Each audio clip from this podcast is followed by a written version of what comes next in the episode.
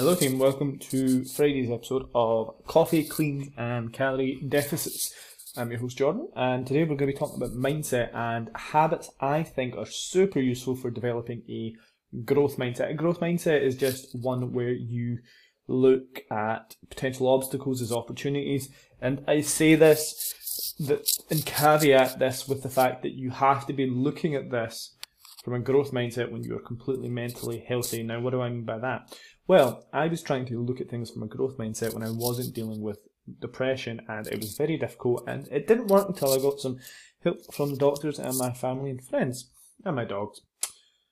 What I like, what I link it to, or what I liken it to, is the idea that when you are depressed, you are your head is underwater, and you can't move forward or try and get any leeway in the sea or pool or pond which you're falling into because you're too busy freaking the fuck out about drowning. Totally fair. What you need to do is to deal with the drowning aspect first, i.e., getting your head above water, and that could be medical intervention, that could be, you know, nutritional and um, recovery aspects, because we know like a better sleep pattern does lead to better mental health. And once you do that, your head is above water, and then you can decide is it best for me to paddle? Is it best for me to kick my feet and kind of, what's it called, breaststroke forward? Am I more of a backstroke? These kind of things. That's what I liken it to. So, this is a little caveat if you're struggling with this that maybe it's because there's something underlying that you've not dealt with. And there's no shame in it, it actually makes you a stronger person. And you know, people like Batman have dealt with depression. Um, and Batman's pretty fucking cool. So I would suggest that you be like Batman and deal with your mental health first. Now, on to today's episode, what we're going to be talking about is three things. We're talking about objectivism, which is just the ability to remove emotion when you're looking at a situation. Reflection, which is a amazing fucking song from, well, Reflections from Mulan, but we're talking about looking at yourself and what you've done and what you need to do moving forward. And we're going to talk about self determination theory, which is just a fabulous way of self motivating yourself. Even though I talk about motivation being trash, it's a good way of moving forward. And I'll speak about it in a wee minute. So, objectivism. Objectivism versus subjectivism, which I think is a word, I know the first one definitely is, is removing yourself emotionally from a situation and being able to comment on it without any personal remarks or any emotions that are linked to it. For example, if you are trying to achieve a calorie deficit and over the weekend you overindulge and you feel that you've either brought yourself out of that deficit or that you have done something wrong, that would be subjective. You are putting emotion onto really what should be an emotionless subject. Now, what objectivism is, is the ability to look at it and say, that happened because X, and in order to avoid X again, I have to do Y. Or that happened because it was a friend's birthday and I wanted to celebrate with them, and this food intake was a really important part of our friendship. So actually, this is worth the payoff of not being in that deficit for a day. And I will caveat this with your body likes to regulate itself. So if you do overeat calories one day, even if it's massively done so, even if you've done it massively, we have decent data and research to suggest that it doesn't mean you've completely fucked yourself.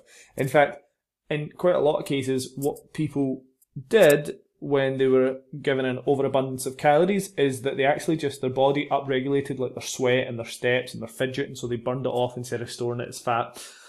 And again, hopefully what you get from this podcast is that the journey you're on is not a 12 week, 16 week, 4 week, 1 year journey. This is something that you're going to be moving forward with your whole life and that you're going to be hopefully practicing these things from now whenever you're listening to it to whenever you pass because these things are designed to help you improve your quality of life not just to help you reach a certain dress size or, or to fit into clothes um, yeah, let me take a drink of tea.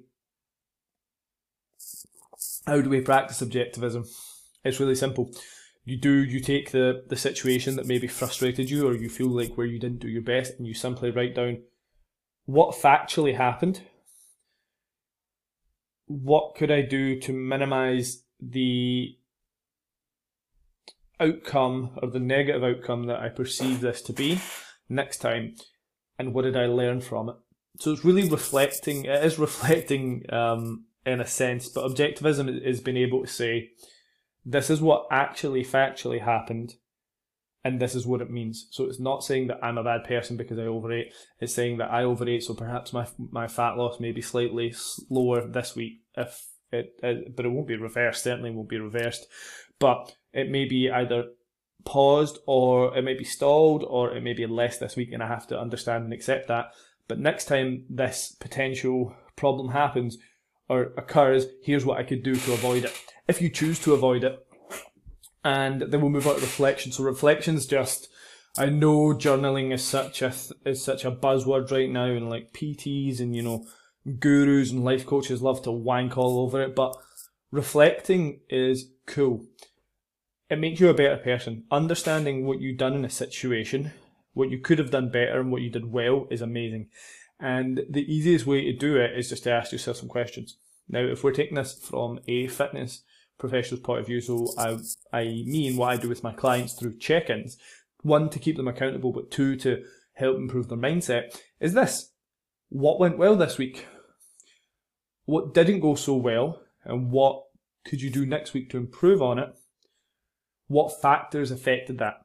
Sleep, nutrition, water intake, mental health, emotional health. So then you're looking at what went well, ticking off those small wins. What could be improved on? Notice that we're not saying what you did bad because you didn't do anything bad unless you killed someone in which you did something bad. But you know, if you overate and you had a fucking cookie when you're not you you're not meant to, and I said meant to with uh, the little bunny inverted comma fingers, by the way. It's it's like looking at it from an objective point of view. It's all linked. So those questions again were: what went well this week? What could be improved on next week, if anything? What factors influence that? And I go, we go with nutritional factors, stress factors, mental health factors, emotional factors, and general recovery factors. Time management's another one. Time management, sixth one. Uh, if you just simply didn't manage your time well, which I don't do all the time, and then get stressed that I don't have time to train, so I have to work on that. No biggie. Doesn't make me a bad person. Remember, the only bad person can kill someone. God, I'm gonna get done for this, aren't I? Anyway, uh, self-determination theory. So self-determination theory is part of this little uh, pyramid from Chris. I'm gonna get the guy's name wrong. Uh, Maslow's hierarchy of needs, which is basically at the bottom of this little pyramid, is like food, sleep, company, um, a roof over your head, basic the basic needs of life. And at the top of the pyramid is what we call self-actualization, which is being the best version of yourself. Now, if you're a Dragon Ball Z fan, this is like when you go Super Saiyan. Super Saiyan is like the best version of being a Saiyan. It's like the it's being the ultimate dude or dudette. And that's what we're working towards. And then just in between that, you've got three little factors called self-determination theory, which are competency, being good at something. So let's say training, um, being good at that autonomy, being able to choose those decisions for your, for yourself, being able to choose how hard you're going to go in a session, how many, um, when you're going to go to train, choosing your making your own food choices, which is you know like I piss all over meal plans because they are very reductive, and that's one of the reasons why. And then relatedness slash belonging, which is just being part of a movement or being part of a community. So the people listening to this, you're like my community, my the fellow coaches at my gym, they're my community, my clients are my community. And I feel a sense of belonging with them because we're all after the same goals. So how do you work on them? Well, it's by doing the previous things we just talked about, like objectivism, reflection, but it's also understanding what do I want out of life? What do I want to be good at? I personally don't care if I'm never that good a chef, but I do care if I'm a good listener. I do care if I am good at, God, let's say Muay Thai, um, Muay Thai, because it to me is, is, is a value of mine. So they all link together. But what I'm trying to point out here is that a growth mindset and is one that you have to develop consciously then unconsciously by seeking out people that are like you that their values align with you. If you look at crossfit all crossfitters are fucking nut jobs um, because they all love uh, swinging barbells above their heads till they puke. Um, you look at like soldiers, they all they all have. I don't want to say they all have a screwless because that's not true. But there's a, there's probably a sense of you know like patriotism there. That's a belongingness. Um, and then then yeah, just to go back over competency, we all want to be good at things. Autonomy, we all want the ch- the, the, the the choice to be able to choose things or the ability to choose things. I like being self-employed because I don't like having a boss. I'd rather work, as my partner said to me the other day, she sent me something, said, you'd rather work eight hours for yourself than 40 hours for someone else. Yeah, because it's a value of mine to be my own boss, to be self-sufficient. Maybe you'll find me in like 30 years time in a little hut in the wood being like, yeah, I use my, like, I use my own shit for manure to grow my plants and I use my own piss and my little wheel to dr- drive my electricity.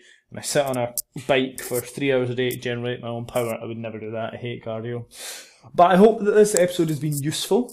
And if you need more help, we are going to be running a free 30 day challenge, which is designed to help you nail your habits surrounding training, nutrition, and mindset. But we're going to be focusing on nutrition for the most part, I think, with other things dotted in. As you can see, they're all very closely related. It's called 30 Days to Fit. You can find information on the link tree in my bio on Instagram. That's at Jordan Fleming Fitness, Jordan with one A, Fleming with one M, and fitness as it is. You can email me at jayptbusiness at gmail.com if you have more questions about that. And I hope these 12 minutes have been enjoyable for you. Take it easy, folks. Have a great day.